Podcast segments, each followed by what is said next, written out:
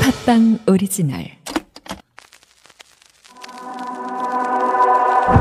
사랑을 하고 싶어 끝없이 사랑하고 싶어 나 가슴 아픈 갖고 싶어 애타는 눈길도 다시 지나는 하루하루 속에서 사랑을 하고 싶어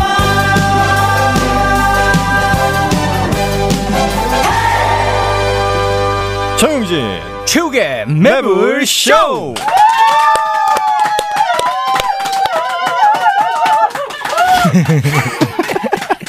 네 반갑습니다 정영진입니다 네 반갑습니다. 최욱입니다. 압도적 재미 매불 쇼 생방으로 총선 당일 수요일 함께 하겠습니다. 네, 오늘입니다 총선이 야 오늘 이 하루를 위해서 네. 그 동안에 정말 많은 분들이 음. 전투적으로 싸우지 않았겠습니까? 네. 뭐 정치권뿐만 아니라 음. 사실 또 뭐 언론도 그렇고요. 이 한 표를 위해서 그 동안에 그렇게 고생을 했을 겁니다. 전쟁이야? 전쟁입니다. 아 그 노래? 전쟁이야 전쟁이야 뚜루뚜루뚜루. 뚜루뚜루뚜루 아 그래서 저는 네. 국민이 승리하는 하루가 됐으면 하는 바람에서요 네. 음. 위너의 신곡 Remember 준비해봤습니다 네. 네, 신곡이에요 노래가 아주 잘 나왔어요 에, 어디 저 음원 사이트에서 신곡 검색한 것 같은데. 아닙니다 이 노래는 진짜 에, 듣고 한 겁니다 네. 저는요 오랜만에 아이유 노래 한번 가겠습니다. 아 지긋지긋합니다 오늘이 어떤 날이면 좋을까요? 좋은 날이었으면 좋겠습니다. 누구에게? 나는요 뻔히 좋은 거. 아, 좀 약한데요. 자, 여러분의 선택은 위너의 리멤버였군요. 이번에 새로 나왔습니다. 아, 그래요? 음. 네, 한번 들어보세요.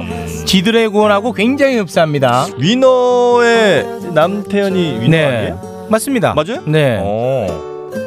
근데 여기 이제 안 계시고. 지금은 없습니다. 네. 전 멤버죠. 굉장히 그 YG스럽죠, 노래가. 음. 제가 좋아하는 부분이 조금 이따 나옵니다. 앞에는 그냥 버리는 카드고요. 네. 네 요거 이제 버리는 카드입니다. 많이 벌어야 되네. 네. 요건 약간 좀 지드래곤 스타일로. 지드래곤은 이제 발음을 좀 더 꾸깁니다. 네. 이 친구들은 조금 더 담백하고요. 자, 요 부분 나 좋아합니다. 가르마 가르마 사이여 뒤돌아보지도 않아. 좋지. 요거 계속 맴돕니다. 아 걸음아 나 살려라. 네. 아, 저 부분이 귀에 딱 꽂히더라고요. 다 같이 갈까요? 걸음에 걸음에 살려 시간을 거꾸로 달려 사라지고 싶지 않아 그대여 날 잊지 마라 Remember 영원히 remember 이거 윤문식 씨가 잘하실 것 같은데 다들 그렇게 아, 걸음아 걸음아 아 타령 같습니다? 그런 느낌이 좀 있는데요. 아 이거 나 또 욕먹을래나? 아, 그럼 뭐 그렇게 듣는다는 건 어떡합니까? 이번 생은 처음이라 위너도 팬분들이 많죠. 아 대단합니다. 지난번에 그 남태현 씨가 나와서 위너 이야기했다고 욕을 많이 하더라고요. 아, 그래요? 아 떠났으면 이제 위너 좀 그만 팔아라. 욕 많이 아 하시더라고요. 그래도 한때 멤버인데 또 그렇게 예, 많이 안 좋아하시더라고요 팬분들이. 우리 사이 좋아요 최욱 씨뭐 이런 것도 댓글 올라올 것 같은데. 아, 잘 빠졌어 이 노래.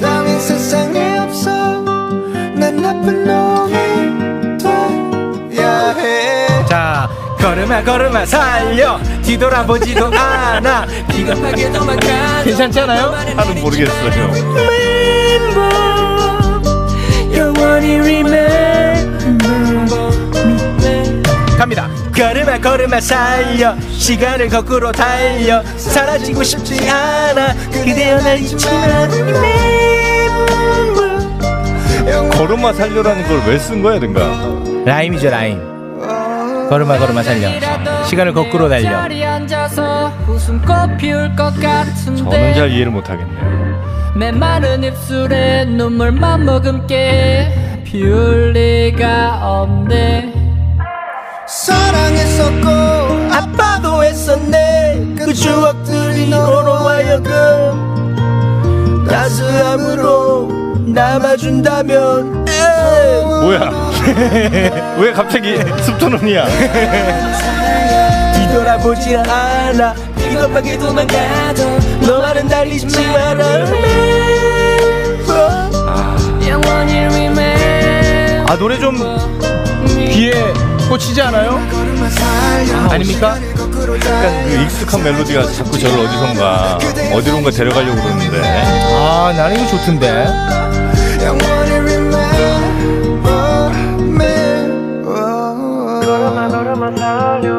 본인들도 이 부분이 제일 좋다고 생각한 거예요 계속 계속 돌리잖아요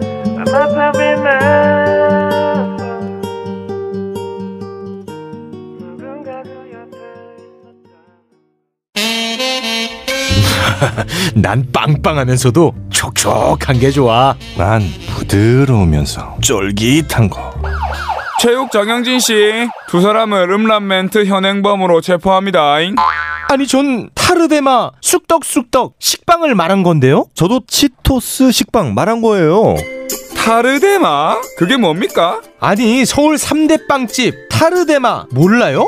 유기농 재료와 천연 효모만 사용해서 아주 쫄깃하고 촉촉한 빵을 파는 타르데마 네이버에서 타르데마 검색해서 편하게 택배로 주문하면 집 앞에 딱 저 슈퍼스타 최욱은 오늘부로 비혼자임을 선언합니다 최수타님 연간 2만 쌍 이상 성원이 되고 있는 여보야 서비스를 알고 계십니까? 저 정기자 나 슈퍼스타요 내가 결혼정보회사요 어떻게 찾아갑니까? 여보야는요 셀프 중매 서비스이기 때문에 직접 가실 필요가 없어요 돈이 한두 푼 드는 일이 아니지 않소 여보야는요 성혼을 위해 사용된 비용을 100% 환불해주고 결혼할 때 100만 원, 아이 낳으면 200만 원의 축하금까지 준답니다. 그래도 난 경력이 있는 분들이 더 좋던데 초혼도 재혼도 인연을 만날 수가 있습니다. 지금 스마트폰에서 여보야를 다운받으세요.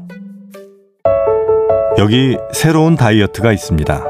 불필요한 지방과 군사를 줄이듯 불필요한 보험료 지출과 중복된 보장을 바로잡는 다이어트. 보험을 잘 몰라서 혹은 아는 분의 권유로 가입했던 보험들 이제는 올보넷과 함께 꼭 필요한 보험만 남겨두세요 1대1 최적의 맞춤 설계를 통해 나에게 딱 맞는 보험만 올바른 보험 올보넷 올바른 보험 올보넷 1670-7639 1670-7639 올보넷으로 올보넷으로 보험은 다시 태어납니다. 박지희 씨 코업이 또 완판됐네. 와 정말 대단해. 재구매가 많아서 그런 것 같아요. 먹어보면 아침이 다르다고 하잖아요. 오빠도 그렇지? 그럼 코업은 팟캐스트에서 유일하게 9가지 활력 원료와 페루산 마카가 콜라보된 활력 비타민이잖아 형도 매일 먹죠? 나? 코업 없이 못 살지. 내가 방송에서 극찬하는 이유가 있어. 먹은 날과 안 먹은 날의 차이가 확 나. 문선 씨도 그렇죠. 네, 먹어보니 왜 코어업? 코어업 하는지 알겠어요. 저도 적극 추천해요.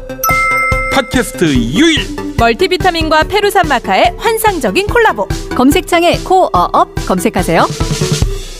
압도적 재미 매불쇼는요 서울 3대 빵집 타르데마 셀프 결혼중개 앱 여보야 보험비교 올보넷 면역과 활력충전 코어업과 함께합니다. 네 저희도 총선이라고 네. 수요 난장판을 매주 해오고 있습니다 네. 그것은 이제 오늘로써 마무리가 되겠네요 이제 그만합시다, 이제. 네. 네. 자 수요 난장판 지금 출발합니다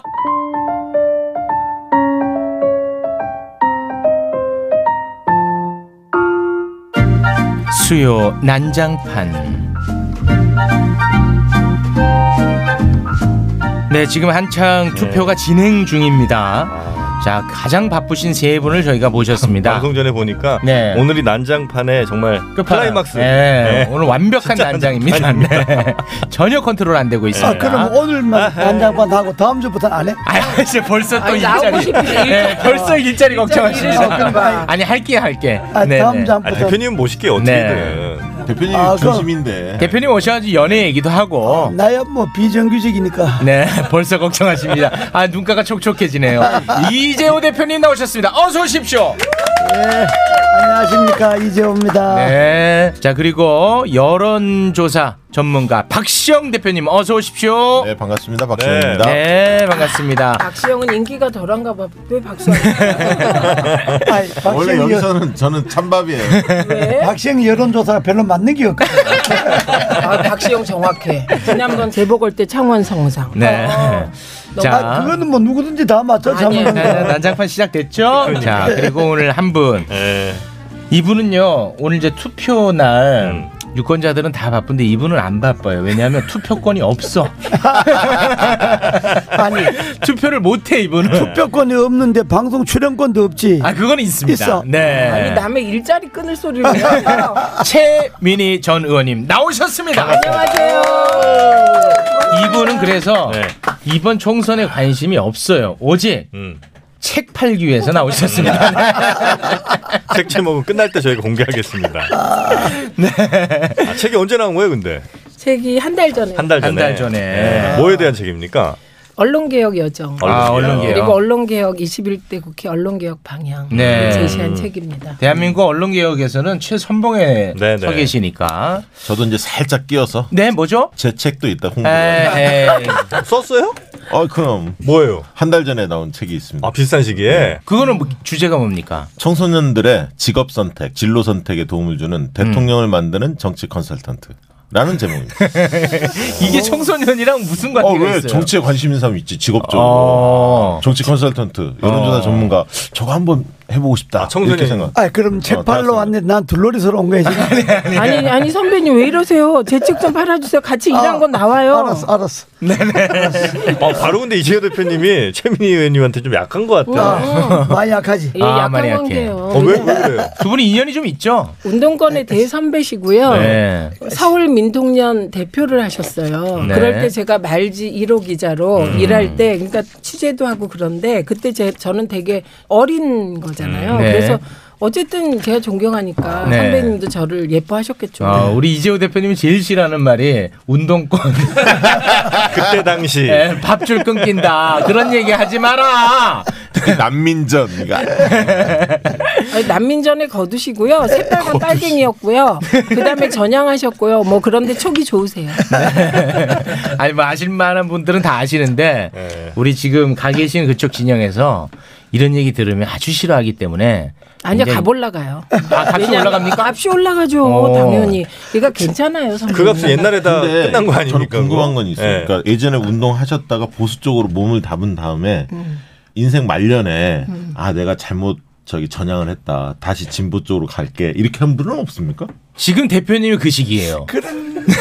아니 뭐 이거 왔다 갔다 이렇게 하신 분은 네. 없으세요? 저기 갔다리, 윤- 어, 갔다리는 윤- 하지 윤길중. 안 해요? 윤길중. 어. 한번 오시면 그냥 끝입니까? 뭐, 윤길중 아, 윤길중 음. 맞나? 그분이 그러셨잖아요. 원래 진보 남재희 또 남재희 장관님도 장관이 약간 그런 그런 거고. 쪽인 것 같은데. 근데 뭐 왔다리 갔다리. 아 근데 선배님 이제 이념이고 뭐가 없으니까 맘대로 사세요. 뭘 우리가 아니 우리가 이 나이에 무슨 이념에 끄달려? 그 말은 맞아. 네. 아, 우리 이 나이에 뭐 그거 따져서 네, 예, 뭐. 약하시네.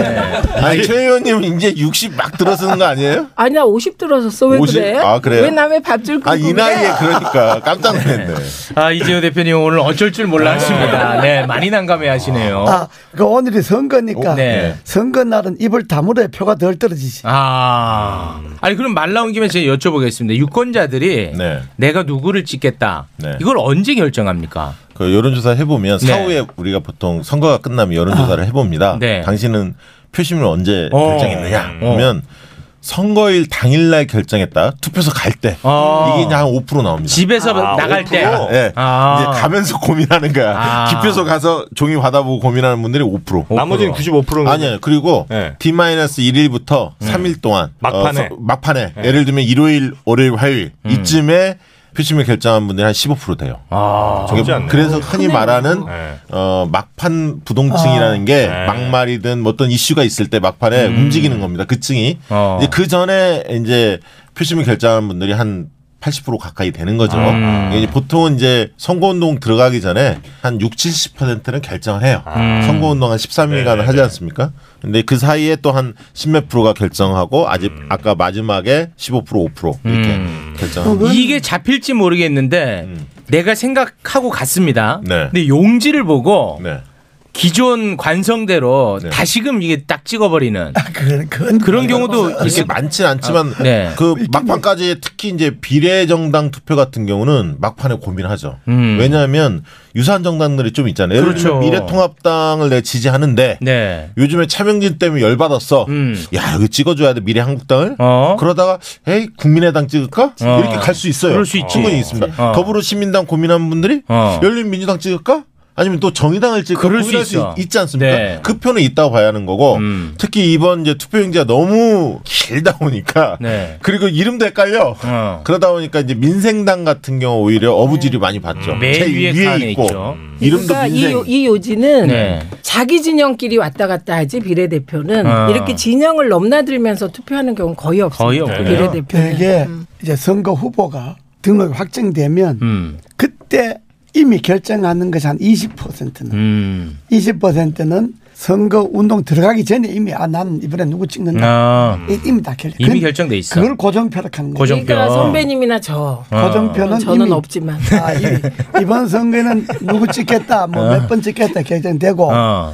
그다음 중요한 건 그 중간에 뭐 이래저래 결정하다가 지금 박 소장 이야기한 대로 막판 표심이라는 게 한 10%에서 15%. 막판이 15. 막판 10%에서 음. 만에 15%인데 요 막판 표심이라는 게 주로 중도표지. 네. 요 중도표라는 게 이제 어느 당에서 뭐 헛소리 한다든지 아, 뭐 그러면 이제 딱 절로 가버리는 거야. 헛발질하는 게 이런 게 나오면 음. 아, 네, 쟤는 도저히 안 되겠다. 음. 이렇게 해서 옮기는 표가 한 10%에서 15%. 15%. 그러니까 그렇죠. 그게 중요하지. 아, 과거에 그게 그러니까 아, 음. 그 투표 패턴을 분석한 결과가 있는데 과거에 15년, 10년 전에는 스윙보터라고 하잖아요. 이쪽 네. 땅 네, 찍었다, 저쪽 땅 음. 찍었다, 왔다 왔다 갔다. 갔다, 하는 분들이 과거에는 7에서 한 10%밖에 없었어요. 네. 근데 최근 10년 아, 늘어났어요? 이내로 이게 15% 이상 늘어났어요. 그러니까 더 늘어났구나. 어. 스윙보터가 스윙보터가 아, 훨씬 저 더 커진 번호표. 거예요. 그런 소장 말이 맞아. 그런데 이 15% 정도가 뭐를 중시하냐. 네. 이분들이 뭐 정책이나 음. 그다음에 뭐 큰 무슨 거대 담론이 아니라 음. 아, 사람 그 정치 집단의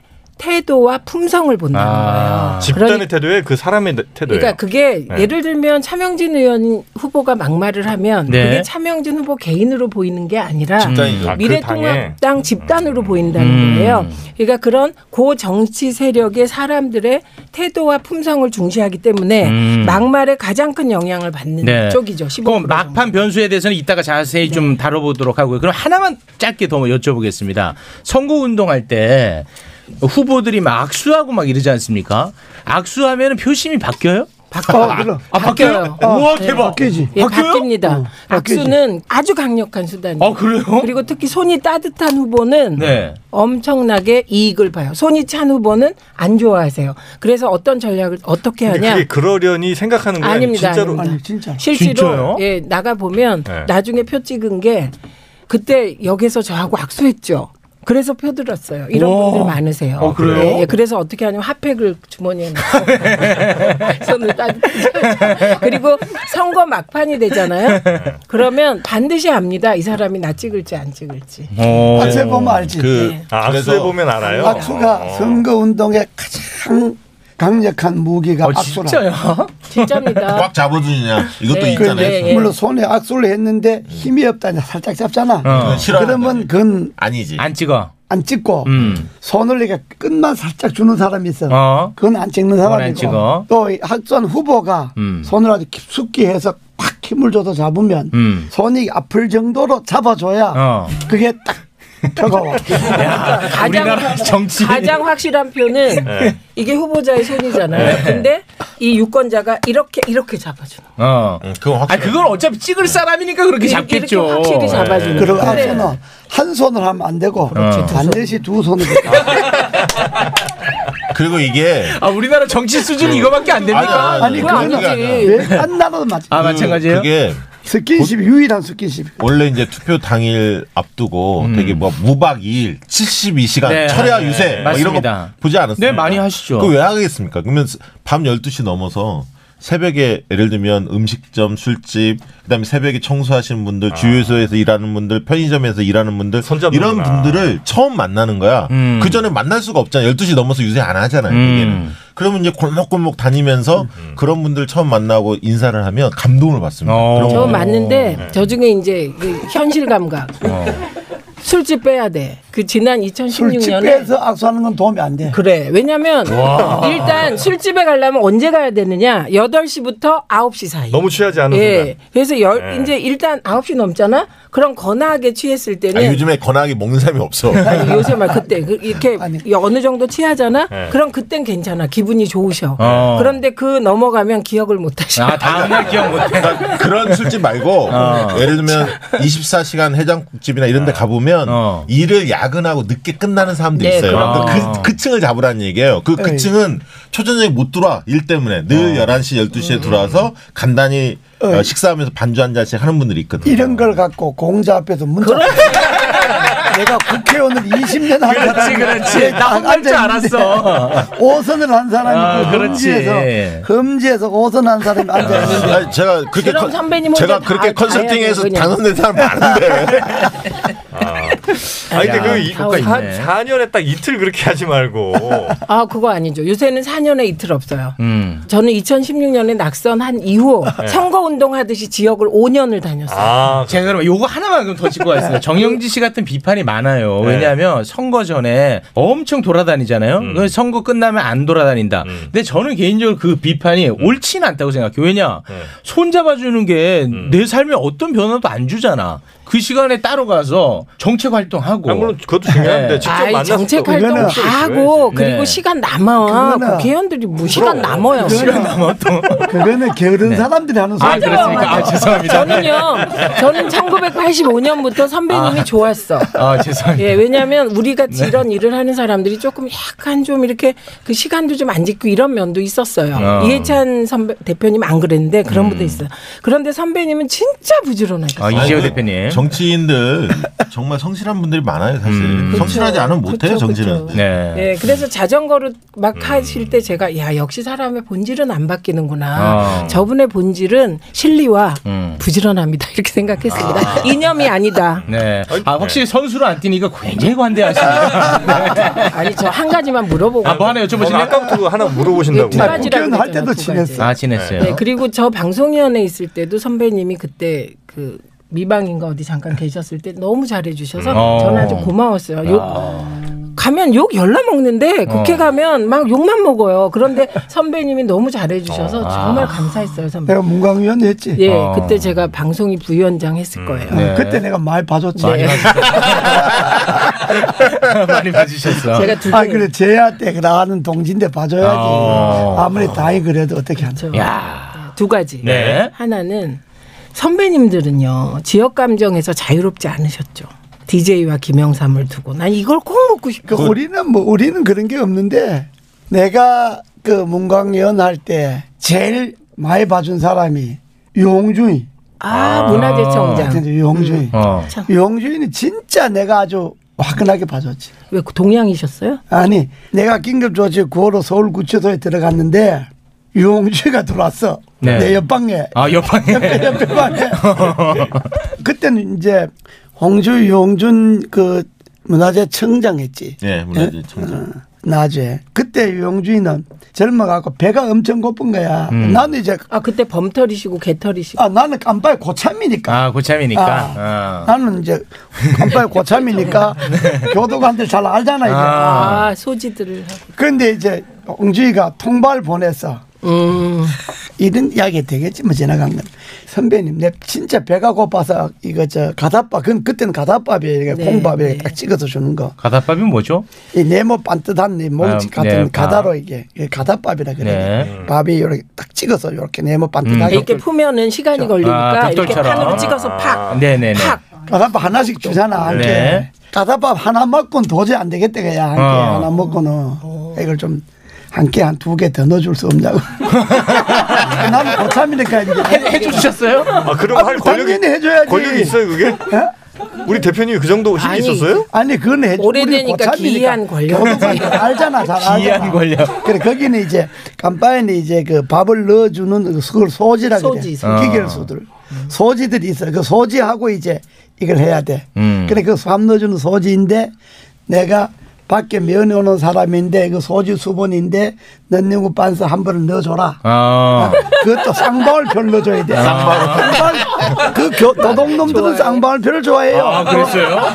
아, 그때는 쌍방울하고 PAT 두 개밖에 그래 이제 없어요. 쌍방울표 넣는 거 반사를 한 번 넣어주잖아. 쓱 넣어주고. 그러면 이제 일주일도 안 밥 한 가닥씩 어. 얘기 더 넣어주는 걸로. 아. 그리고 또 떨어지잖아. 그럼 또 또 넣는 거 반사 한 번 더 넣어주고. 또 쓱 넣어주고.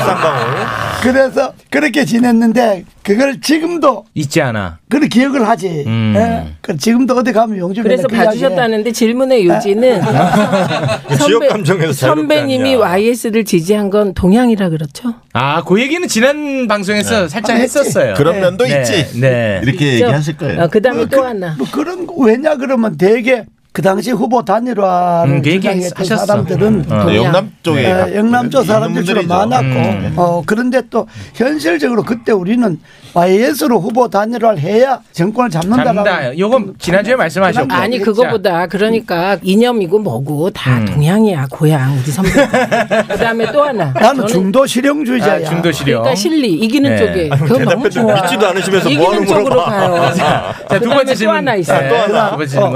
MB 가요. 아, MB 구나. 2008년 광우병 아. 촛불 때. 아, 얘기하면 그 안 촛값은 되는데. 어디서 나오냐고 물었죠. 가오병 촛불 때 난 미국 가고 없었으니까 아, 좋아, 좋아. 아, 다행이야. 사실이잖아. 아, 다행이야. 아, 요건 사실이고. 사실. 예. 아 그때 내 저 선거에 떨어져 갖고 어, 맞아. 서울에 48명 중에 우리 다 8명이 떨어지는데 아, 내가 거기 있잖아. 2008년에 네, 2008 년에. 남들 다 데리고 왜 떨어지신 거예요? 근데 왜 떨어지신 거예요, 그때? 아, 실세라고 떨어졌지. 아, 실세. 아, 그래. 누가 누구한테 줬죠? 문국현. 아 맞아. 문국현. 추억의 인물입니다, 아, 추억의 인물. 떨어져 갖고 나는 미국 가고 없었잖아. 어. 내가 없었는 동안에 없었어. 일어났는 뭐 광우병이 그 얘기는 하지 마. 그건 내가 몰라. 아, 몰라, 몰라. 네. 두 가지 모르는 게 질문을 편해. 아. 아주 완벽하게 소화해 내주셨습니다. 네. 자, 그러면 이제 총선으로 좀 들어가 보겠습니다. 아까 그 막판 변수에 따라서 크게는 15% 정도 좌우한다 이렇게 말씀하지 않았습니까? 그렇지. 네, 그러면은 지금 현재 막판 변수 이게 어떻게 작용하는지 세 분이 좀 분석을 해 주시기 바라겠습니다. 먼저 이제 차명진의 막말. 그리고 그- 이것을 이제 너무 뒤늦은 결단. 요거 어떻게 영향을 이 미칠까요? 막판 변수가 여야가 다 있는데. 다 있습니다. 그거 하나씩 할 예. 겁니다. 야당은 차명진, 뭐 김대호 이런 변. 김대호, 김진태도 있고요. 김진태 건 아직 크게 이슈가 안 돼서. 아, 왜 이슈 안 됩니까? 세월호 천막 다 찢어갖고 갖고 갔는데요.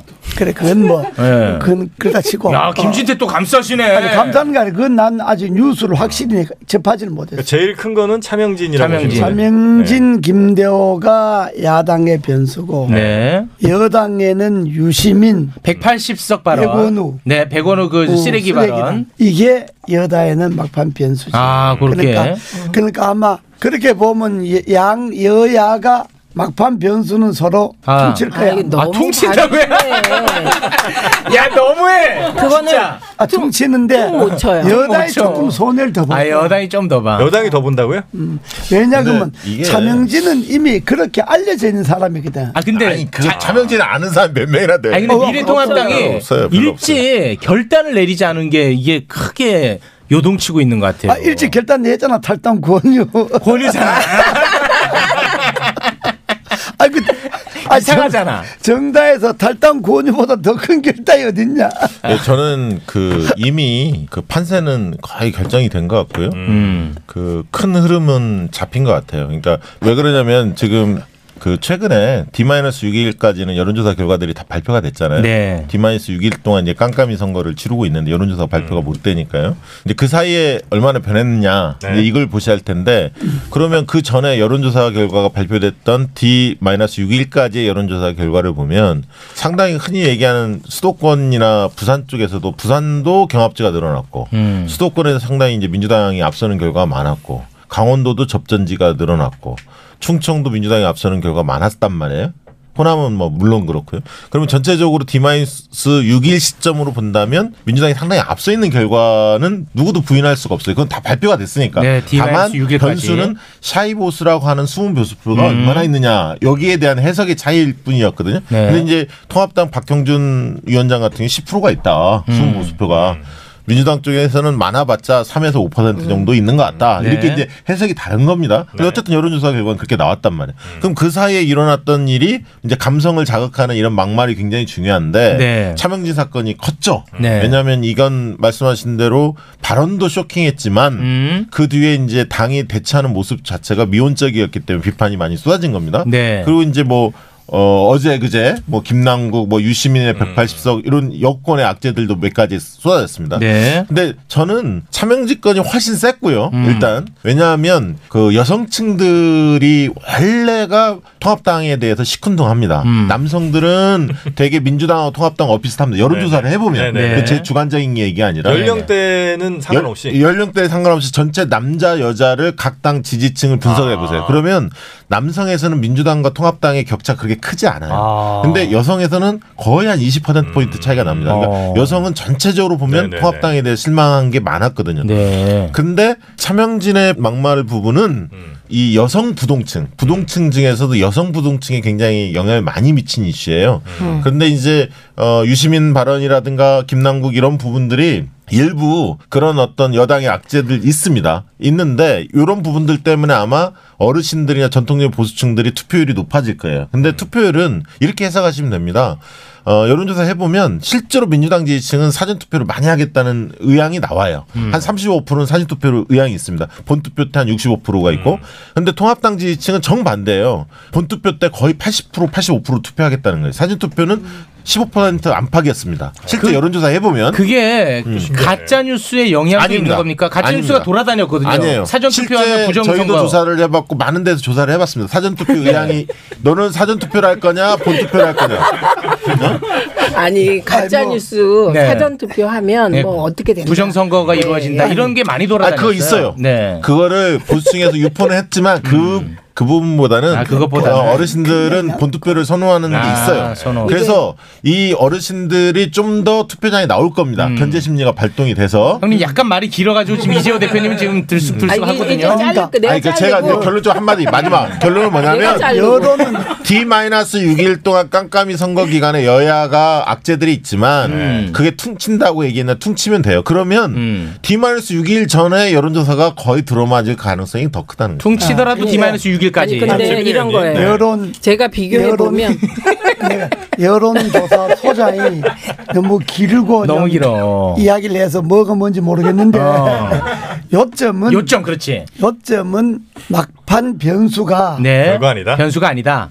큰 영향 미치냐 안 미치냐 난 그 5% 내외라고 5% 내. 네, 네, 저도- 저도 비슷합니다. 네. 결정적인 그런- 거 아니야? 음. 그러니까 그 5% 내외가 수도권 박빙 지역의 그러니까요. 당락을 결정할 그래, 음. 수 그게- 있겠죠. 그런데 우리가 자꾸 이렇게 그 빼먹는 게 네. 있는데 이 선거에 기저에 작용하는 코로나 19와 대통령 지지율이 있습니다. 음. 그리고 대통령과 문재인 정부가 코로나 19에 대한 대응이 음. 연일 전 세계적 주목을 받고 있는 보도가 안 나갈 수가 없다는 네. 예, 그래서 그렇기 때문에 운동하는 거지 그걸로 그러니까 원래 그런 거죠. 뭐 그, 아니 선배님 그래서 집권 여당 프리미엄이라는 게그런 그러니까. 겁니다. 그래, 그래서 그걸로 선거운동 예, 하는 거예요. 대통령 만약에 잘 못됐으면 또 안 좋은 뉴스가 많이 나갔을 것이고. 그렇죠. 안잘 못했으면 안 좋은 뉴스는 안 내보내지 아니 그 지금 옛날 이거는 전두환 때 이건 하는 MB 거지. 때 MB 때 아, MB 때도 그렇게 했구나. 아, MB 뭐 때 미국 가 계셨습니다. 네, 우리 때는 그런 그래서 게 모르실 거야. 없었으니까. 그래서 그런데 그랬습니다. MB 때 방송 장악을 하셔가지고 그래서 우선 제가 보기에 김대호 차명진은 네. 수소폭탄. 수소폭탄으로 비유하군요. 네, 그 다음에 그 김진태는 어. 뭐 김진태. 방사포 정도. 방사포. 그 다음에 백원우 씨 발언은 국민들에 대한 게 아, 아니라 상대 진영. 정치인에 대한 거기 때문에 그렇지. 이건 영향이 크지 않고 음. 속 시원해하는 분들도 있더라. 아 오히려. 예.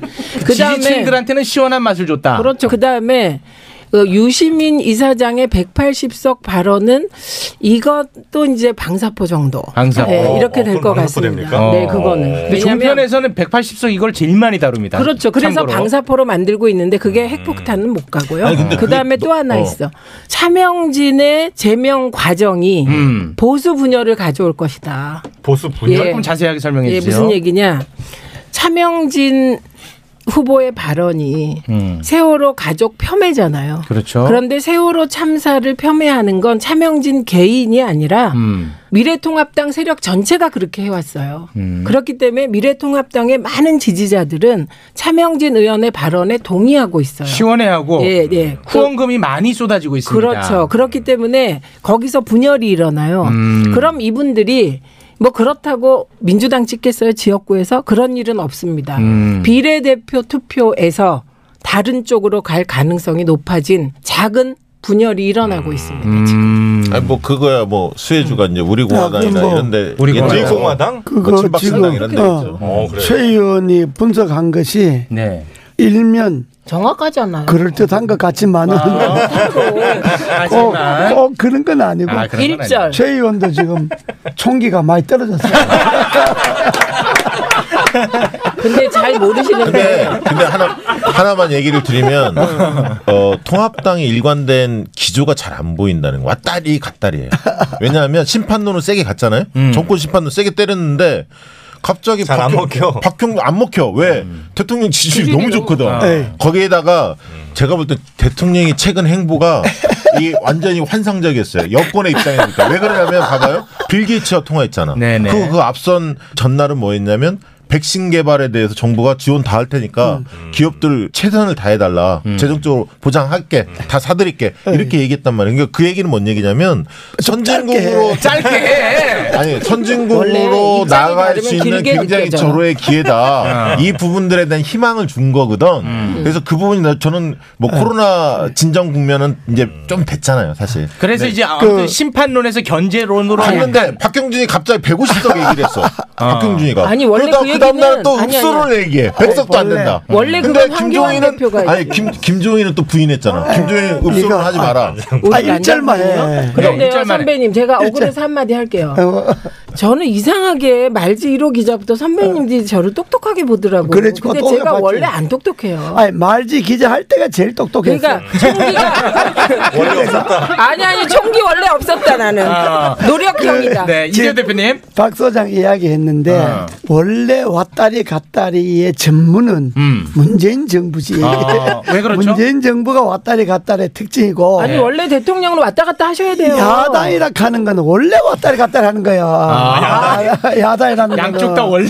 아니, 그게 그리고 아니라- 그런데 야, 왔다리 갔다리의 특징은 이 정부 하에서 문재인 정부가 얘 예, 하나만 들어주면 깔끔한데. 얘 못 드세요. 아, 얘가 많지 하나, 하나뿐만 아니지. 하나만 들어줘. 가만히 좀 계세요. 예를 들어서 의원님. 가장 가까운 예로 네. 코로나 났을 때 네. 어? 지금 이미 확진돼서 사망자가 나는데 네. 청와대에서 비- 배우들 뭐 아니, 아니. 감독도 불러놓고 그 사망 전이야, 짝구리 그거. 파트 그거 가짜 뉴스야. 그때 한 사람이 났어 아니야, 아니야. 아니에요. 그 시간이 순서가 뒤였어. 그 다음에 마스크 쓰지 말라 했다 마스크 쓰라든지 사회적 거리 두지 말라 했다 거리 두라든지 어머, 어머, 이건 저- 제가 반론하겠어요. 아니 반론을 왔다리 갔다리 뭘해? 하려니까 그 사이에 지지율이 계속 올랐는데. 그게가 아니라니까 지금. 아니, 근데- 별로 그러니까 안 필요 그요 그러니까 우리나라는 탈원전 해놓고 밖에 가서는 우리나라 원전이 아. 최고니까 사라든지. 그러니까 그거는 뭐 실용적인 내가 거고. 말하자면 예를 들면 어. 그러나 지금 내가 이 나이에 뭐 그런 거 일일이 예를 들지 다 했잖아. 어, 저 이제 저 번호표 번호표. 근데 선배님 얘가 다 틀려. 다 틀려. 예, 그게 왔다 갔다가 아니야. 네, 아니, 싸우지 마세요. 이거 싸울 필요도 없어. 왜냐면 이미 선거 끝났어. 코로나 극복 찬성 여론. 문재인 이거 듣고 정부가 투표한 잘한다가 사람이잖아. 60%가 이거? 넘어. 그러니까 아, 그럴 수도 있고. 60%가 넘어요. 그러니까 국민과 싸우시는 그런 네. 말씀하시면 곤란하고 야당이 왔다 갔다 한 건 왜 문제가 되냐면 야당이 처음부터 민생으로 쫙 가든지 아니면 뭐 부동산으로 가든지 음. 그런데 이게 뚝심이 없어요. 아니, 그러니까 뚝심이 없이 왔다 갔다. 야당은 그 뚝심이 있으면 안 되는 게 아. 뚝심이 있어야죠. 표가 열로 갔다, 열로 갔다, 정부가 열로 갔다, 졸로 갔다 하는데 아, 그거에 맞춰서 거기에 왔다 갔다 맞춰야지. 아, 그거 이거 그거 대단히 정부가 큰일 열로 가는데 계속 또 열로 갔다 이렇게 하면 안 되니까 예, 아. 야단 원래 번호표 아니, 가까이 그거 아니야, 하는 거야. 아니야. 그게 아니고 선거 전략이 실패한 거야, 야당. 그렇지. 네. 이게 핵심이에요. 왜냐하면 네. 아까 심판론 했잖아요. 네. 어우, 박수영 심판론 했던 잘한다. 핵심 이유가 뭐냐면 문재인 대통령에 대한 평가 안 좋을 줄 알았고 그다음에 코로나 문제를 제대로 대처하지 못할 줄 알았어. 아 근데 좋으니까 또 바꾸는 게 아니 당연한 거 그래서 아닙니까? 견제로는 넘어갔는데 그 네. 사이에 검찰 문제 막 불거지니까 윤석열 조국 프레임으로 갔어. 그렇지. 음. 그러다가 민주당은 그 얘기 별로 안 하니까 그리고 대통령 지지율이 더 계속 좋아져. 여론조사하면 펑펑이 깨져. 음. 통합당이. 그러다 보니까 이제 읍소론이 나오는데 제일 지금 핵심이 누구예요? 김종인이잖아. 김종인은 읍소론 아니다.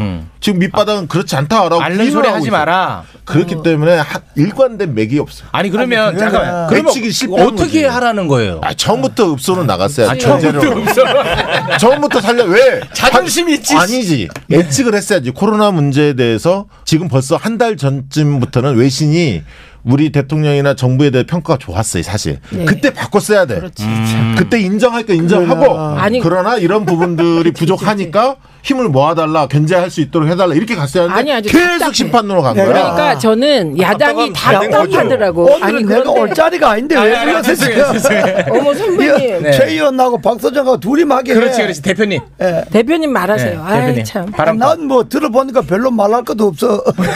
삐지셨어. 아 어떻게? 아니 오늘 아, 최욱 씨가 좀 이거 무게를 잡았어야 아니 그게 아니라 네. 박시영 군이 너무 너무, 달려요. 치고 나와요. 아, 그리고 시간을 너무 많이 쓰죠. 너무 많이 썼어. 그런데 네 이제 안 쓸게요. 아니 아니 아니야 내 시간을 할애해 줄게. 아. 오늘이야 뭐 이렇게 선거 날이니까 그렇지. 여론조사 소장이 음. 말을 제일 많이 해야 되는데 어. 아, 네. 내가 들어보니까 별로 안 맞는 말만 계속 하는 거야 지금. 그 이제 우리 방송 이제 몇 시간 후면 출구조사 발표되니까. 아 근데 저는 박시영 소장의 저 말을 연장하면 여당이 많이 이긴다 이렇게 연결되는 말이에요. 저 말은. 근데 그 부분에 대해선 저는 약간은 캐션 마크가 있습니다. 그 이유는 이게 제가 아침마다 투표 동료 차원으로 역에서 투표 동료 피켓을 들어요. 그러니까 저는 지금 바닥의 민심이 13일 동안 바뀌는 걸 봐왔단 말이죠. 그런데 저 말이 맞아요. 초기에는 민주당 후보 쪽에 전적으로 우호적인 분위기가 형성됐었어요. 그랬다가 투표가 점점 점점 진행되니까 이게 반대급부가 나왔어요. 그래서 똑같이 유세를 해도 이 지역, 그러니까 남양주 병 보수적인 지역이에요. 그러니까 그 지역의 보수적인 어른들이 예를 들면 미래통합당 쪽 후보가 유세를 하면 정말 200명, 300명 어, 그래요? 모여요. 음. 네. 그럼 이거는 뭘 얘기하냐? 막판 결집의 정도가 2016년보다 훨씬 더 크게 그쪽에 나타나는 건 사실이에요. 음. 그게 예를 들면 표로 얼마나 연결될지 모르지만 막판에 그런 분위기는 확실히 있습니다. 당이 설마 잘못해도. 잘못해도 예. 네. 예를 들면 유시민 이사장의 180석 발언이 왜 이해찬 대표가 좀 긴장하신 느낌이냐면 음. 예를 들면 대충 코로나 때문에 투표를 할까 말까 이런 어르신들이 계셨어요. 음. 그리고 뭐 코로나 이렇게 대응하는 거 보니까 문재인 정부가 열심히 해 음. 잘한다 못한다를 떠나서 네. 열심히 하니까 뭐 투표할까 말까 이러던 분들이 나오는 분들이 많아질 것 같다. 음. 네, 요거는 예, 예, 열심히는 코로나 대책을 열심히는 하는데 음. 잘 못하고 있지. 잘 못. 그러니까 이러니까 그 자꾸 민심과 괴리. 그리고 음. 이번에 뭘 지금 여러 그 귀하들이 모르는 게 하나 있는데. 네네. 아, 너무 고맙습니다. 어. 이번 이런 거. 투표에 네. 작년 10월 3일날 광화문 집회 항쟁 있었잖아. 네. 음, 그 10월 3일 항쟁, 항쟁 웃지 10월 않습니다. 9일, 또 10월 25일 네. 작년 10월 달에 있었던 소위 과문에 있어서의 네. 전광훈 열사. 그 네. 항쟁이라는 게 있는데 네네. 그때 모였던 국민들의 열기 있잖아. 네. 음. 수가 뭐 얼마가 모였다 뭐 300m, 400m 이걸 떠나서 네. 그때 모였던 그 열기가 네. 계속 내재돼 있는 거예요. 아. 그 내재돼 있는 것이 그게 아 선거 때 보자. 음. 딴 방법이 없잖아. 아. 문재인 정부를 반대하든 조국을 반대하든 뭐 누굴 반대하든 그거는 수시로 표현할 수 있는 게 아니고 그렇지. 딱 묻어 놓은 거야. 아 표로 보여주는군요. 아, 제 비장의 카드를 다음 쓰셨어요. 선거 때 보자. 아. 이 말 맞습니다. 그래서 네. 이번 선거에 음. 야당이 지금 뭐 여당이 우세하고 뭐 음. 야당이 좀 뭐 백석이 되느니 안 되느니 뭐 이렇게 온갖 소리를 하지만은 네. 그러나 내재돼 있는 국민의 그 동력 같은 거 어?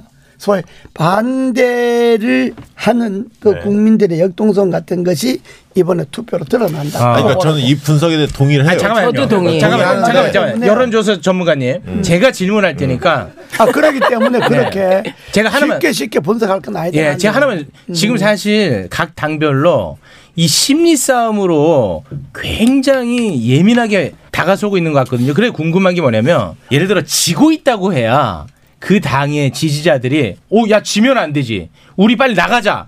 라고 합니까? 아니면 이기고 있다 해야지. 야, 이거 신난다. 우리 크게 한번 이겨보자. 원래 이제 언더독 효과가 더 크죠. 그러니까 읍소를 하는 이유가 어. 어. 견제 심리가 늘 있다라고 국민들을 판단하기 때문에 좀 어려울수록 죽는 소리 합니다. 음. 그거는 지고 있다 개야 표가 나가. 표가 나오니까. 아, 지고 있다고 해야. 그래서- 아, 이긴다 가는데 누가 표를 찍으러 가겠어? 아니 근데 이명박 정동영 투표할 때는 음. 정동영 민주당 쪽에서 진다고 생각해서 거의 안 나갔거든요. 그건 원체 차이가 나니까 뭐 나가나 아니, 근데 이제- 마나 나가나 마나 뻔하니까 그게 뭐 여기 지금 이 고모님 이재호 고모님 말씀하신 얘기가 일리 있는 것은 저는 인정을 해요. 그러니까 뭐냐면 각 당의 핵심 지지층이 이미 뭉쳐 있어요. 뭉쳐 있는데 코로나 전국의 확진자가 계속 늘어날 때 여론조사를 해보면 투표하시겠습니까 물어보면 어르신들의 투표 의향률이 떨어졌었어요. 음. 근데 이게 진정 분명히 딱 들었으면서는 태도가 달라졌어. 최근 한 3, 4주 전부터 어르신들 투표 의향이 개- 높아졌습니다. 원래대로 돌아간 거예요. 네네. 걱정이 별로 없으니까 투표장에. 그래서 저는 양당의 핵심 지지층은 투표를 하실 거다. 특히 본 투표는 어르신들 중심으로 보수층이 대거 투표에 참여할 거다는 동의를 해요. 왜냐하면 사전 투표는 진보층이 더 적극적으로 참여했기 때문에. 다만 키는 누가 가지고 있느냐? 아까 스윙보트 중도층 얘기했지만 2층이 가지고 있는 거예요. 근데 2층은 그런 분노만 있는 게 아니거든. 지금 두 세력을 이렇게 비교를 해본단 말이야. 문재인 대통령을 정점으로 한 여권과 지금 황교안 대표를 정점으로 하고 있는 이 미래통합당 둘을 유심히 보는 거예요. 어느 쪽에 힘을 실어줄 건가를 판단하는 겁니다. 거기에 이제 막말도 있고 뭐 여러 음. 가지 이유들이 있지만 이제 그 층이 중요한 것이지 저는 핵심 지지층 이미 충분히 결집돼 있다. 네, 아, 제가 대표님의 말씀에 동의한다고 한 부분은 뭐냐면 어떤 대표요? 이재호, 이재호 대표님, 네. 저긴 소장 아, 대표인가 소장? 대표, 입니다 자, 아, 그는 뭐 완전 아니 동의한 건 뭐냐면 네. 이제 보수의 능동화, 능동화가 나타난 게 2008년부터예요. 뉴, 뉴라이트가 나오면서 막 결집했는데 음. 그것이 현장에서 100만, 200만 얘기가 나올 정도로 결집한 건 지난 광화문 집회가 사실 처음입니다. 그 전에는 굉장히 소규모의 보수 집회가 있고 대규모 촛불 집회는 진보의 전유물이었단 말이죠. 그러면 그거를 냉정하게 분석해 보면 그 안에 어떤 세력이 있었을까? 정말 정광훈 열사님 지지자일까? 열사라고 하면 안 되지. 아니, 정과- 살아있는데 살아있는 열사야. 어머 어떻게 아까 왜 열사라 그래가지고? 아 최욱이 말 다 듣나? 어머 저 취소해요 취소 취소. 미끼를 미끼를 던지니까 덥석 물었어. 아, 나는 있잖아 귀가 얇아. 제가 하면 사람들이 욕도 안 해요. 저 무식한 놈이라고. 아, 저 취소입니다. 네, 제가요 네. 어, 귀가 얇고 남자가 잘해가지고. 그러니까 목사, 그 목사. 정광훈 목사님 쪽에 기독교 세력만 있었나? 네. 미래통합당 세력만 있었나? 그게 아닙니다. 음. 그러니까 조국 국면에서 네. 조국은 억울하지만 조국 전 장관은 음. 그 입시 제도에서 아빠 찬스, 엄마 찬스에 네. 대한 음. 그거에 저항하는 엄마들이 많이 나온 거 사실이에요. 네. 네, 네, 네. 네, 그렇기 때문에 저는 이 중도층의 일부 프로테이지가 대표님이 얘기한 내재해 있는 일부 에너지가 있을 거라고 봐요. 음. 네네. 자 그러면 저희도 광고 에너지 좀 받고 오겠습니다. 아, 빨리 가, 어, 빨리 가. 야, 광범 시도 때도 자, 나 지금 아, 빨리 가, 잘, 빨리. 잘 나가려고 하면 광고. 제발 광고. 참. 오우가 어, 나 이번에 와이퍼 바꿨어 이제 안 바꿀라고 뭐? 와이프를 바꿨다고? 어 이번 와이퍼는 유리를 완전히 깨끗하게 닦아주고 발수 코팅까지 해준다고 헐 젠더 감수성 어쩔 유리 닦는 것 때문에 와이프를 새로 들여 정신 차려 아니 와이프가 아니고 와이퍼 킴블레이드 와이퍼는 고무가 아니라 실리콘 재질이라 몇 년 지나도 처음의 성능이 그대로 유지된다고 오 킴블레이드 와이퍼 검색해보니까 와디즈 펀딩도 진행하네 이거 당장 해야겠구만 완전 새로운 타입의 와이퍼 블레이드 검색창에 킴블레이드를 검색하세요 아우 사랑하는 우리 딸 아빠랑 각질놀이 할까? 시더 시더 아빠 발톱 너무 두껍고 색깔도 이상해 아, 이 녀석 그럴까봐 내가 캐라셀 네일 준비했지 갈라지고 두꺼워진 발톱 무좀이 싹 사라진다고 근데 아빠 발톱 너무 푸석푸석해 그래 캐라셀 네일로 발톱 영양까지 관리할게 미국 판매량 1위 600명 임상 실험을 거친 전 세계 48개국 손발톱 케어 압도적 지배자 캐라셀 네일 2주 후 달라진 손발톱을 경험할 수 있습니다 네이버에서 캐라셀 네일을 검색하세요 긁지 말고 뿌리세요 글루타셀 아직도 무작정 긁고 계신가요? 지금도 밤마다 긁어대는 아이 때문에 고민이신가요? 미친 듯이 가려울 때는 긁지 말고 글루타셀을 뿌려보세요. 약국이나 검색창에서 리얼한 후기를 확인해 보시고 많은 사용자들이 인정한 특허받은 글루타셀 스프레이로 긁지 않는 편안한 밤을 보내세요. 긁지 말고 뿌리세요 글루타셀 맨손으로 차를 들어 아이를 구한 시민들, 구급차에 길을 터준 운전자들, 재난 현장으로 달려간 자원봉사자들. 세상은 고통으로 가득하지만 고통을 극복하려는 사람들도 가득하다는 헬렌 켈러의 말처럼 어떤 어려움도 함께 극복해온 대한민국. 대한민국엔 위기 극복의 DNA가 있습니다. 어려울수록 하나 되고 위기에 더 강해지는 우리는 대한민국입니다. 코로나19 이겨낼 수 있습니다. 이 캠페인은 경기도가 함께합니다. 압도적 재미 매불쇼는요. 사각 와이퍼, 킴블레이드, 손발톱 건강 캐라셀 네일, 가려움 완화제 글루타셀 그리고 경기도와 함께하고 있습니다. 네, 오늘 완벽한 수요 난장판은 이재호 대표님, 그리고 박시영 대표님, 그리고 쉼없이 걸어 촛불을 만났다의 저자 최민희 작가님과 어, 함께하고 고맙습니다. 있습니다. 저 앞으로 작가로 불러주세요. 네, 최민희 작가님. 아니 선배님 제가 황금빛 똥을 누는 아기라는 책을 썼었는데 아. 그 책은 25만 부 이상 나갔어요. 와. 이미 작가세요. 아뭐 그래 작가세요. 아, 아, 안 그래도 나는 작가세요. 최민희 작가를 지지해. 어, 아, 제- 쉼없이 걸어 촛불을 음. 만났다. 그 저 최민희 작가의 주장이 음. 그 주장에 동의하느냐 안 하느냐 하는 거는 그 별개고. 그렇죠. 최민희 작가가 걸어온 그 여정에 대해서는 네. 존중해. 아. 상당히 정직하게 살려고 노력을 많이 한 사람이라 음. 이념을 떠나서 내가 좋아하지. 네. 네. 저 책 사실 거예요? 어떻게 할 거예요? 사지는 않지. 제가 이 한번 책을 드렸어요. 어, 받았는데 내가 이걸 선전을 많이 해야지. 네. 아, 네. 아유, 고맙습니다. 고맙습니다. 아유, 뭐 어, 이걸로 끝이요. 저의 책은 저의 책은 정파를 넘어 아. 이렇게 인정받는 책입니다. 그렇습니다.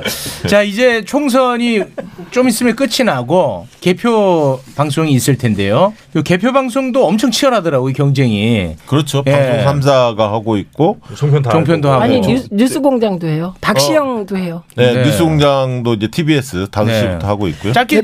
개표 방송이라는 게 다 거짓말이야. 네? 그거 어떻게 할 수가 있어? 표를 까봐야 알지. 아, 출구조사는 어떻게 하냐면 네. 선거구별로 이렇게 선정을 합니다. 어떤 그 예를 들면 투표소마다 다르지 않습니까? 네. 임의적으로 이제 투표소를 선정을 해서 다섯 명당 한 명꼴로 붙잡고 지상파, 물어봅니다. 지상파 지금 출구조사 예, 말씀하시는 지상파 거죠? 출구조사 예. 그렇게 합니다.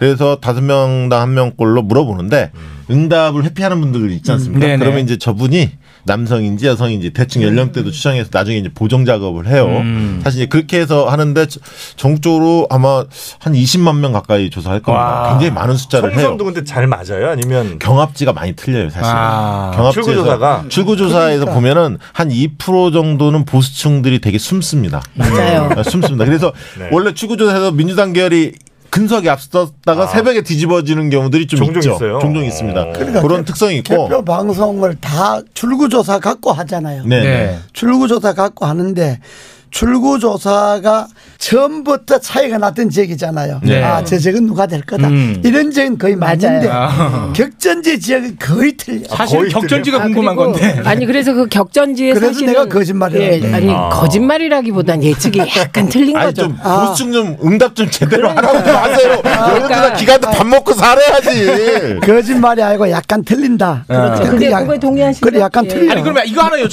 한마디만 하고. 어. 예, 그 격전 격전지가 있어요.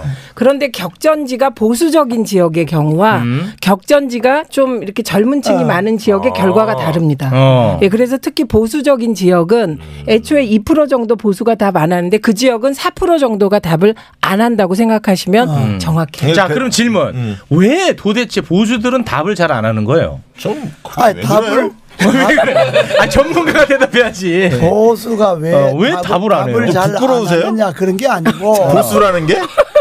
야, 진짜 오늘 그- 음. 쎄. 어, 쎄져요. 부러워. 안 하는 게 아니고 음. 어? 아예 그 무시하는 거지. 아, 그거 같진 않아. 믿지도 못하고. 아, 그렇지 무시 무시하는 아, 게. 저 그거보다 그 지역 후보가 그- 마음에 안 들 때는 답을 안 할 것 같아요. 찍고 나서.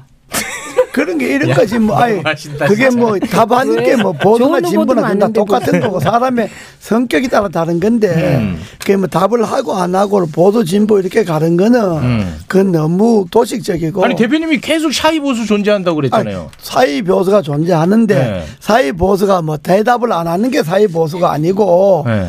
보수나 진보나 개표 방송 저 출구 조사에 답을 안 하는 사람들은 음. 본인이 어떤 이념적 성향 때문에 그런 게 음. 아니고 성격 그거는 바로 아야 뭐, 말하기 싫다 막 음. 답하기 싫다 이런 개인이 성격 차가 많지 선배님 근데 보수 쪽에 뭐 음, 개인의 그런 성격 성격이 더 많다고 얘기하는 거잖아요. 네, 지금. 그런 뭐 그거는 분석을 해봐야겠는데 아마 이번에 이제 그건 제일 이번에 어려운 조사를 거는 해보라고. 사전 투표율이 높기 때문에 어려움을 겪어요. 또 어려워요. 왜냐하면 그렇지. 사전 투표 때는 출구 조사 안 하거든요. 안 하지. 그러면 이제 어떻게 조사를 하냐면 본 투표 때 성별, 연령별, 소지역별 무슨 동 무슨 동 이 이제 데이터가 있는 거 아닙니까? 출구 조사를 해보니까 그럼 이제 선관위가 오늘 15일이죠. 15일 오늘. 어, 음. 깜짝이야. 뭘 어, 잘못- 뭐 오늘 이제 데이터를 줍니다. 방송 3사에.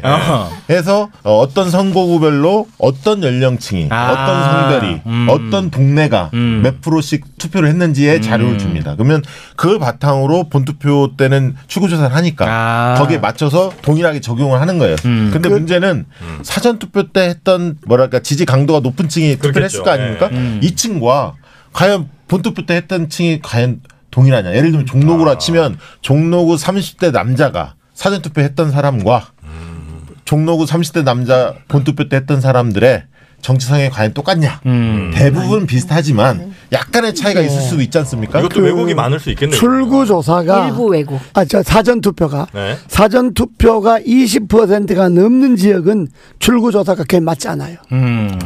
그럼 이번엔 거의 다 안 많다고. 이번에 특히 이번 선거는 이번 선거는 출구 조사가 거의 100%안 맞다. 아니, 그러니까 방송사 출구 조사 보지 말라는 얘기 아니에요. 그죠? 어, 그러니까 어, 박시영이 하는 방송 보세요. 아, 여덟 시부터 박시영의 눈치. 아, 박시의 거는 봐도 되는데 왜냐 아, 그러면 이거 20, 20%가 넘게 네. 사전 투표를 해버렸는데 음. 당락이 결정되는 게 4% 5% 아니야. 20%가 넘게 사전 투표를 해놨는데 음. 출구조사는 그걸 빼고 출구조사를 하는 것 아니야. 아니 아니요. 20%가 똑같다는 본투표하고 똑같다는 전자에서 아, 똑같다는데 그게 동일 연령층에 음. 그게 누구의 얼마 누구의 얼마 가는 건 안 나오는 건 그러니까 이런 아니야. 얘기예요. 30대 중에도 네? 안 사전 나오기 때문에 이번 출구조사는 여러분 보지 마십시오. 그냥 이렇게 너무 편집하지 마. 똑같은 30대라도 사전 투표하는 사람들의 그렇죠, 그렇죠. 성향은 네. 약간 민주당 쪽에 가깝지 않을까? 보수적 보, 약간 보수적인 성향이 본 투표를 좀 더 많이 하지 않을까라는 여론조사가 굉장히 미세한 영역까지 고민하고 있다는 아, 고민하고 거지. 있어요. 예, 네, 그 말- 고민하는 네, 그, 말씀대로라면 사전 그럼 저 출구조사 결과는 보수 저 후보자들이 많이 당선되는 것처럼 나오나 실제 사전투표까지 다 합쳐버리면 진보 범진보가 더 많이 당선될 그러니까 거다. 논리적으로 극대화시키면 이런 결론이 네. 나오죠. 근데 네. 이렇게는 못 가요. 왜냐하면 보정을 하기 때문에. 보정하니까. 네. 아, 그리고 그 우리가 여기서 이제 방송을 좀 재밌게 하려고 뭐 보수 진보 이걸 선거에 많이 도입을 하는데 실제 지역에서 선거 현장에 가보거나 투표 현장을 보면 보수 진보라는 게 별 의미가 없어요. 아, 사람 싸움이에요? 이념 이념성에 의해서 투표를 하는 거는 그 크게 많은 비율을 차지하지 않고 음. 대개 그 지역에 나서는 후보라든지 인물론. 이 시대 분위기 봐서 예. 음. 어, 투표를 하는 거지 내가 아, 보수다 그거는- 뭐 내가 아니, 그건 진보다 맞아요. 그래도 그거는- 투표하고 이런 그렇게 많지 아니 그런데 예를 들면 이런 시기 그러니까 특히 지금 말씀은 지방선거 하면 저는 거의 8, 90%가 이렇게 간다고 음. 생각합니다. 특별히 2018년 지방선거가 독특한 경우예요. 중앙이 막 대통령 지지율이 막 70% 되니까 네. 다 휩쓴 거. 네. 그게 사실은 어, 민주당 쪽은 좋겠지만 지역으로 봐서 그렇게 그게 순기능만 있냐 그것도 아니라고 봐요. 네. 인물이 중요해요 지방선거. 근데 국회의원 선거는 제가 보기에는 구도가 거의 70% 이상이에요. 맞습니다. 음, 그래, 그 말도 맞아요. 구도가 70%고 그런데 예를 들면 아 이렇게 좋은 구도라서 어떤 당을 찍고 싶은데 후보가 정말 아니다. 음. 그럼 그 지역은 참패해요. 그 그럼. 좋은 당이. 네네. 그래서 이번에, 공천이 중요하다. 그러니까 아, 이번에 예. 민주당이 장담 못한 이유 중에 하나가 지난번에는 민주당하고 정의당하고 후보 단일화를 했잖아요. 네. 음, 어? 특히 내 지역도 맞아요. 그러고. 네. 그래서 민주당 표나 정의당 표나 이런 표가 제 한 곳으로 몰렸는데 음. 이번에는 그게 각각 다 나왔단 말이에요. 맞습니다. 후보 단일화가 없어요. 네. 한 지역에 보면 민주당 나와 있죠. 저희당 나와 있죠. 그다가 무슨 뭐또 무슨 민생당. 무슨 당 무슨 당 이래 갖고 여권 성향의 표는 음. 이번에 분산이 되고 네. 야권 성향의 표는 뭐 토일당이나 뭐 고하당면 나왔지만 그건 그냥 0. 몇 프로 되니까 음. 야권 성향의 표는 이번에 분산이 거의 없고 아, 음. 집중이 됩니다. 여권 성향의 표는 분산이 많이 된다고 네. 그렇기 때문에 여론조사에서 민주당이 우위다 우위다 뭐 이거 음. 갖고 그 기분은 좋을지 네, 모르지만은 네. 실제 투표 어. 현장에서는 이번에 민주당 장담할 게 못해요. 아니, 저 하나- 질문. 아니 나도 한 마디 하고 좀 받. 아, 조영호는 많이 달리네. 왜 이렇게 어려워? 아니, 많이 했잖아, 왜냐하면 그동안. 그러니까 어. 왜냐하면 막 한마디 하면 이미 반영. 저희 최민희 전 의원님 말씀 주셨던 아 전자는 대로 빼고 어, 최민희 의원님 그냥 말씀하셨던 영원히 해, 네. 한 번 해병이면 영원하죠. 최 의원님. 네. 네. 그래. 이상한 문화가 있네. 아, 총선은 대통령에 대한 평가입니다. 그러니까 중간 평가 선거가 맞고요. 그러니까 대통령에 대한 힘 실어주려면 대개는 민주당 찍었을 거, 대통령 혼내주고 싶으면 야당 찍을 겁니다. 네. 그렇게 보시면 될 것 같고 인물은 부차적이다. 큰 틀에서 보면 네. 그렇게 보여지고 그다음에 이제 말씀하신 얘기 이재호 고모님 얘기하신 얘기를 하는 분들이 너무 많아요. 과거에 보면 뭐 19대 총선은 어땠고 18대 총선은 어떻고 17 과거 걸 가지고 음. 늘 지금은 분석하는 이틀 깨야 합니다. 이제는 바뀌었다. 왜 그러냐면 촛불 전국 과정을 거치면 사람들의 아. 정치 의식이 많이 바뀌었어요. 음. 이걸 무시하고 음. 되게 구도 중심으로 정치 공학적으로 해석하는 평론가들이 꽤 있어요. 그래, 제가 저는 질문하려고 그거 아주 했던 거예요. 잘못됐다. 자, 하나만 질문할게요. 이번에 아마 혼날 자, 하나만. 잠깐만. 아니, 네. 잠깐만. 박시영. 잠깐만. 아니 박시영 아무리 그래도 그렇지 선배님 말을 그렇게까지 정면으로 아니, 아니, 반박하냐? 선배님만 얘기한 게 아니라 그렇게 분석하는 분들 많아요. 제- 뭐 1대1 구도와 다자 구도에서 형님, 어땠다. 그- 아니, 그 관련해서 질문하는 거야, 그래서. 이렇게 말하는 사람들도 예. 있는데 아, 대표님. 이게 다 맞는 건 아니고 어. 선거에는 왕도가 없어요. 예. 그렇지. 제- 네. 제 선거는 경험입니다. 아, 형님. 민주당하고 네, 경림 정의당이 같아, 경림 이제 갈린 곳 있지 않습니까? 그런 곳은 D-6일까지는 여론조사를 우리가 알고 있잖아요. 네. 그 여론조사를 바탕으로 전략 투표하지 않을 것이냐. 그러니까 제 느낌에는 그 말이 맞습니다. 그러니까 네. 그 정의당 후보 중에서 꽤 득표력 있는 분들 몇 분 계시지 않습니까? 음, 네. 전국적으로. 그런 쪽에서 사람들이 이제 민주당 지지층들이 전략적으로 정의당 후보를 좀 지지하기 때문에 당세보다는 훨씬 더 인물 지지도가 높은 거거든요. 정의당 후보가. 근데 제 느낌에는 민주당 지지층이 그런 전략 투표를 과거만큼 정의당 후보한테 힘을 실어주지 않는 그런- 것 아, 같아요. 아, 그래요? 네. 제 감으로는. 뿐만 아니라 민주당이 이번에 그런 전략지가 사실 세 군데밖에 없습니다. 음, 네. 그런데 그 세 군데에는 사실은 되게 정의당에 조금 정의당을 고려한 공천을 했다고 아. 보여요. 그게 이제 비례연합정당 관련하여 여러 가지를 고려했는데 이제 비례연합정당을 정의당이 거부함으로써 그런 예쁜 구도가 사라진 건 맞죠. 그래서 박시영 대표 생각대로 그렇게 민주당 지지자의 대개 뭐 어떤 때는 30%까지가 정의당으로 가고 비례 이런 게 지금 깨지고 있는 그런 과정으로 보여요. 근데 이게 뭐 될 사람 밀어주자 이런 이야기는 네네네. 음. 저희당이라든지 뭐 민주당이나 통합당이나 그 지역의 표심을 형성하는 그룹들이 있어요, 되게. 음. 되게 이게. 어.